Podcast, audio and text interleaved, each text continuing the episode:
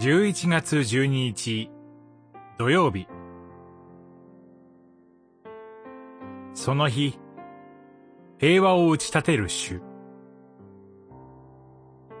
ゼカリア書12章から14章。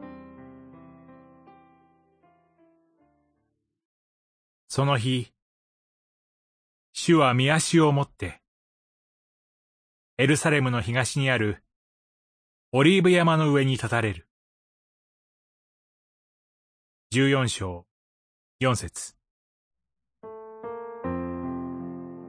ゼカリア書の最後の区分も、託戦という言葉から始まっています。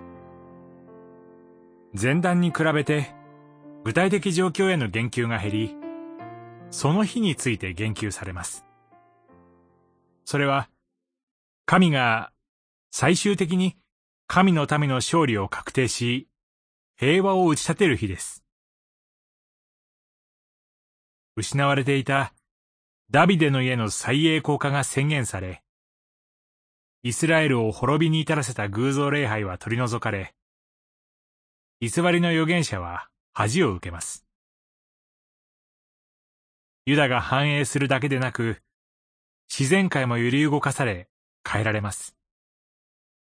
これは、その日が、人間世界だけではなく、神が作られた世界全体が揺り動かされ、精錬され、完成される出来事であることを示します。ゼカリア書でよく知られた聖句が、主は、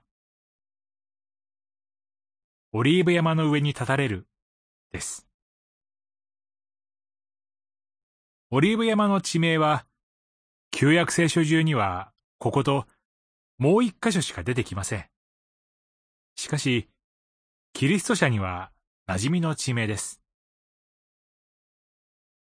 シューイエスは、オリーブ山によく通っておられました。使徒言行録によれば、シューイエスが天に登られたのは、オリーブ畑と呼ばれる山であり、天に行かれるのをあなた方が見たのと同じありさまで、またおいでになる、と言われます。一章、十一節、十二節。主イエスがおいでになるとき、私たちの究極の平和が実現するのです。祈り